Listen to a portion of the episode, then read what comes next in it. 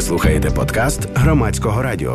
тридцять третя річниця виведення радянських військ з Афганістану. Який це взагалі має зв'язок з, на... з нашою реальністю? Схожа та війна на українську? Яким чином було прийнято рішення про виведення радянських військ з Афганістану? От всі ці запитання буду ставити нашому наступному співрозмовнику. Тож зараз починаємо розмову з Сергієм Даниловим, заступником директора Центру близькосхідних досліджень.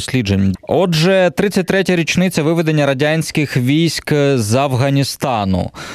Ем, про, давайте зануримося в ті події. От в той час, вісімдесят восьмий рік, ем, от взагалі таке рішення, таке рішення Радянського Союзу тоді сприймалося як щось несподіване, чи до того йшло? Ой, хороше питання, насправді, ви знаєте. Ну, до того, по-перше, йшло, бо в Радянському Союзі було дуже погане ставлення до цієї війни і до, і до в результаті засекречення всієї інформації, якої можливо, там було навіть перебільшене уявлення про кількість втрат в Афганістані. Я в вісімдесят шостому році йшов в вісімдесят сьомому в радянську армію, і пам'ятаю, наскільки це було жахом, коли вважалося, що ти можеш потрапити в Афганістан. А які були тоді, ну, що розповідали? Якщо потрапиш в Афганістан, то це що? А, смерть. Не, не, то, не, не контрольована тобою ситуація. Тобто, ну, ну коли люди можуть боялися того, що батьки дуже боялися того, що тебе відправлять в Афганістан, і, і ти будеш вбитий чи поранений, і про це ніхто нічого не знає. А що говорили тоді? За що ця війна? Не було, в Радянського Союзу в результаті не було якоїсь е, е, такої стройної версії того, за що ми там боремося, за що ми там е, помираємо. І це була одна із причин, чому е, афганська війна була одним з могильників Радянського Союзу. Я запропонував нашим слухачам та слухачкам телефонувати до прямого етеру, особливо тих, хто має стосунок до афганської війни в той чи інший спосіб. От є у нас дзвінок. Доброго вечора. Як вас звати і звідки ви телефонуєте? Добрий вечір, Юрій. Пане Юрій, добрий вечір. Чи маєте стосунок до тої війни? Ну, стосунок я маю відсторонений, бо я служив у радянській окупаційній армії, але в Україні. І тоді я пам'ятаю, яка це причина. А причина нічого нового. Московська держава, вона завжди загарбувала сусідів, і нам тоді замполіт говорив, зайшли в Афганістан, бо американці вже летіли, випередили там буквально на одну годину. І українців гнали на обой, як в монгольській орді. І я ще запам'ятав ще одну хвилинку виступ Андрія Сахарова на першому з'їзді депутатів Рад. От він дійсно... то кажуть, по совісті виступив, що це трагедія для афганського народу. Мільйон чи два загиблих, чотири біженців. І оті самі, що там були, називали афганці, вони зараз в Сирії воюють, на українському е, Донбасі воюють, і теж вони виконують ліповий інтернаціональний долг, а насправді окупаційний долг московської держави. І треба розвалити на двадцять держав нормальних. Ото буде тоді толк. Дякую за ваш дзвінок. Пане Сергій, а взагалі відомо, скільки людей, скільки цивільного населення загинуло під час тої війни? Ні, невідомо насправді. Вважається, що близько двох мільйонів осіб, але ви розумієте, що така ситуація, що ніхто насправді не рахував, скільки цивільних осіб, афганців, загинуло від радянського вторгнення. І тому це дуже приблизна цифра і дуже страшна цифра.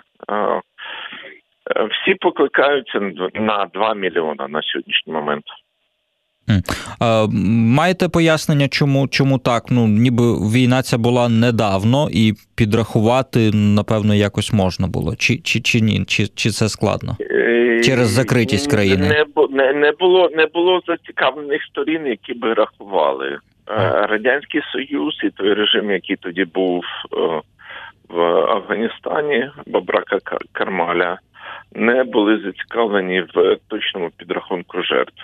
Це перше. Друге, в Афганістані взагалі дуже важко рахувати. Там немає переписів. Ну, в принципі, як і в Україні, насправді, немає переписів. Ну, останній дві тисячі перший того, щоб... рік, так? Так.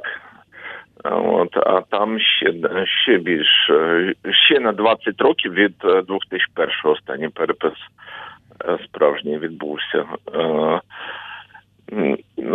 Після того, як Радянський Союз пішов і режим Наджибулли вже впав, там прийшли інші сили, які теж були неспроможні інституційно провести перепис населення. Після них прийшли таліби, які теж не бачили ніякого сенсу в проведенні перепису населення. Після талібів прийшли американці і режим Ісламської Республіки Афганістан, які також не спромоглися провести перепису. І в результаті цих всіх політичних претурбацій і слабкості державних інститутів жодного перепису і хоч якогось обліку населення не було проведено. І тому ніхто не знає. Існують тільки ось такі оцінки. Наскільки вони достовірні, ми не знаємо, але вони єдині, які існують. Угу. Ще дзвінок. Доброго вечора. Як вас звати? Звідки телефонуєте? Добрий вечір. Олександр Васильович, Київська область. Пане Олександр, ви маєте стосунок до афганської війни? Так, декілька років воював в Афганістані і декілька років воював за Україну зараз.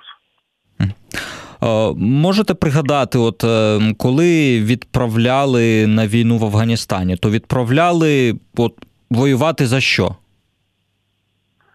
Ну, відправляли воювати за що? Я був професіоналом. Спочатку я був курсантом, там був декілька місяців, а потім я був професіоналом.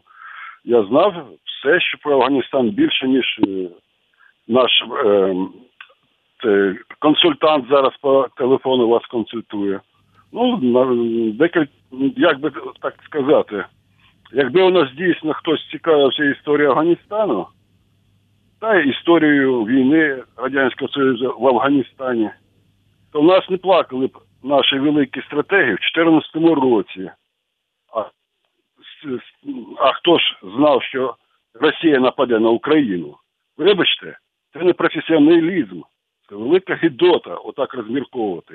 Все відбувається однаково, в різні століття і скрізь все однаково. Те ж саме відбулося і в нас в Україні. От запитання до вас, Олександр Васильович. Назвіть, будь ласка, якусь одну найбільш таку характерну рису, яка поєднує війну російсько-українську і афганську? Ну, гібридна війна. Це з сімдесят третього року назва в Америці з'явилась гібридна війна. Це і є гібридна війна, в Афганістані була з захопленням керівних посад, керівних органів. Теж планувалося і в на... робити і у нас Росія в дві тисячі чотирнадцятому році. Якщо ви такі сліпі, то я вам підказую, як це робиться. Один до одного. Ну, тільки там нюанси часові або національні. Більш нічого, все однаково. Зрозуміло, гібридна війна і та, і та. Дякую за ваш, за ваш дзвінок. Спасибі, дякую. Та, до побачення. А Сергій Данилов, заступник директора Центру близькосхідних досліджень, з нами на прямому зв'язку. От зателефонувала людина, яка брала участь в афганській війні і от, так кваліфікує, що це була така теж гібридна війна Радянського Союзу. Ви згодні з тим, що це була гібридна війна, а не пряма така відверта? Та відверта війна була. Чому ж там, там нічого гібридного не було. Був відвій, введені війська офіційно. Було вторгнення, і радянські війська війшли в Афганістан і здійснювали е, абсолютно повну функцію контролю над всією територією Афганістану настільки, наскільки могли. От, але це мене зацікавило інше, бо Російська Федерація, країна-агресор, інвестувала достатньо багато в те, щоб в дві тисячі чотирнадцятому році, зокрема, афганські організації в Україні були на її боці. Але з досвіду роботи свого на півдні України, наприклад, і частково на Сході, але особливо на півдні, я можу сказати, що афганські організації, тобто організації людей, які об'єднують ветеранів афганської війни, вони розділилися, і більшість насправді обрала Україну і воювало чи допомагало армії українській війні проти Російської Федерації з чотирнадцятого року. І, очевидно, додзвонювач відноситься теж до тих, хто, незважаючи на свій афганський досвід і на всі зусилля Російської Федерації, в тому, на свій бік, ці, та. Да, ці організації були Перест. проросійські, насправді виявилося, що ці зусилля були марними, і це прекрасно. Mm-hmm. От е, запитання надійшло нам на Viber від нашого слухача. Чому відбувається героїзація ветеранів війни в Афганістані? Чи правильно продовжувати цю традицію сьогодні? Павло Київ. Е, е, це хороше питання, насправді. І воно має вирішуватися дуже просто. В тій мірі, в якій афганські організації і ветерани війни в Афганістані підтримують або вписуються в війну, в захист України проти російської агресії, в тій мірі вони мають бути вшановані як подвійні ветерани. От ще одне, ще одне запитання, точніше така репліка. Вас не цікавить суть питання, а просто, просто болтовня, пише нам, ну, не знаю, слухач чи, чи, чи слухачка, напевно, мені це адресується. Будь ласка, поставте запитання, яке би розкрило суть цієї теми. Ефір для цього і існує. А пан Сергій, стосовно, стосовно власне, а того, про що запитав от попередній наш, попередній наш дописувач про героїзацію ветеранів війни в Афганістані. Ну, це ж запитання болюче, насправді. Тобто багатьом, багатьом людям може здатися, які нас зараз слухають, що це таке питання, ну, знаєте, провокативне навіть. Воно може бути як завгодно провокативне. чотирнадцятого року я, наприклад, маю контакти і дуже тісно взаємодію з декількома афганськими організаціями, так званими афганськими організаціями ветеранів війни в Афганістані на півдні України, які спромоглися зібрати дуже великі суми допомоги для української армії в війні з Україною. І ці люди, там Василь Васильович Доган, наприклад, з Геніческа, з Новоолексіївки Генічеського району, викликають мене в щиру повагу. Це люди, які в дві тисячі чотирнадцятому році не побоялися зробити те, що вони зробили. І таких людей треба поважати. І моя відповідь дуже проста. Все вирішується тут і зараз. Я пропоную повернутися нам до подій кінця вісімдесятих років. Як, зрештою, прийнято було рішення виводити війська, радянські війська з Афганістану, і хто там зіграв першу роль? Тоді було дуже цікаво, насправді, бо Радянський Союз тріщав по швах, і війна була страшенно непопулярна, по-перше. Вона підривала авторитет партії і і Комуністичної партії, і Радянського Союзу. І друге, вона висмоктувала дуже багато ресурсів. І те, і інше, тобто символічний ресурс партії і фінансовий ресурс Радянського Союзу знаходилися на межі. І, і вичерпання цих ресурсів двох спричинили вихід Радянського Союзу з Афганістану. І третє, і не менш важливе, навіщо? Навіщо там перебувати було? Тобто не було ніякого логічного пояснення, за що там гинуть люди і навіщо витрачати ресурси. Угу. А, приймаємо ще дзвінок. Доброго вечора. Як вас звати і звідки телефонуєте? Доброго вечора. Справа в тому, що афганська компанія була цілком виготовлена в надрах КГБ. Її ідеологом виступав Юрій Андропов. Мета – це південне підбрюшше Радянського Союзу. Воно стратегічно важливе для Радянського Союзу, як, як він тоді говорив. І треба його, так сказати, утримувати і не дати прозахідним силам окупувати ту частину е, під назвою Афганістан. І спецназ «Вимпел» проклав дорогу до цієї мети. Вони ліквідували Аміна і ввели війська. Але е, до кінця вони не прорахували менталітет місцевого населення. Якраз ці люди відіграли вирішальну роль.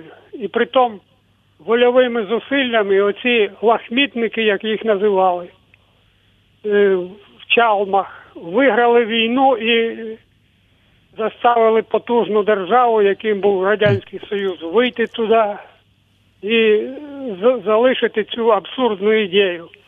А зрозуміло. Ага. Дякую за ваш дзвінок. Небагато часу залишається, і треба, щоб наш, наш співрозмовник, а це Сергій Данилов, заступник директора Центру близькосхідних досліджень, мав час відповісти. А хто виграв в тій війні, до речі? Ну, виграли. Моджахеди виграли в тій війні в результаті. Ну, бо... Вони, вони встановили свою владу після того, як Радянський Союз вийшов. Звичайно, якби Росія Єльцина продовжила постачати принаймні пальне для дизель для Наджибулли, режим Наджибулли, напевно, би ще якийсь час втримався. Або мав би можливість війти в переговори і е, е, е, сформувати якийсь коаліційний уряд. Але колапс Радянського Союзу е, і байдужість до цього регіону з боку практично всіх е, світових потуг після того, як Радянський Союз колапсував, е, спричинили ситуацію, коли ну от є Наджибулла, є моджахеди, які з ним там п'ятнадцять років воювали, умовно кажучи, да? От. І, і хто з вас сильніший, у кого у вас більше е, потуги для того, щоб е, виграти Кабул. В результаті моджахеди виграли. От якщо про паралелі провести... що ми намагалися зробити між війною російсько-українською і афганською. То що, що є схожого? Ну, я категорично проти таких паралелей. Я не бачу жодних паралелів в цих війнах, тому я не дуже розумію, про що ви питаєте.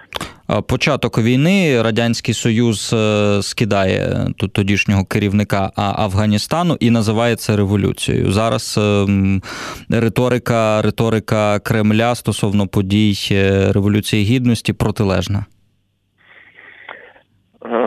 Ну, це, в будь-якому випадку це дуже натягнуті.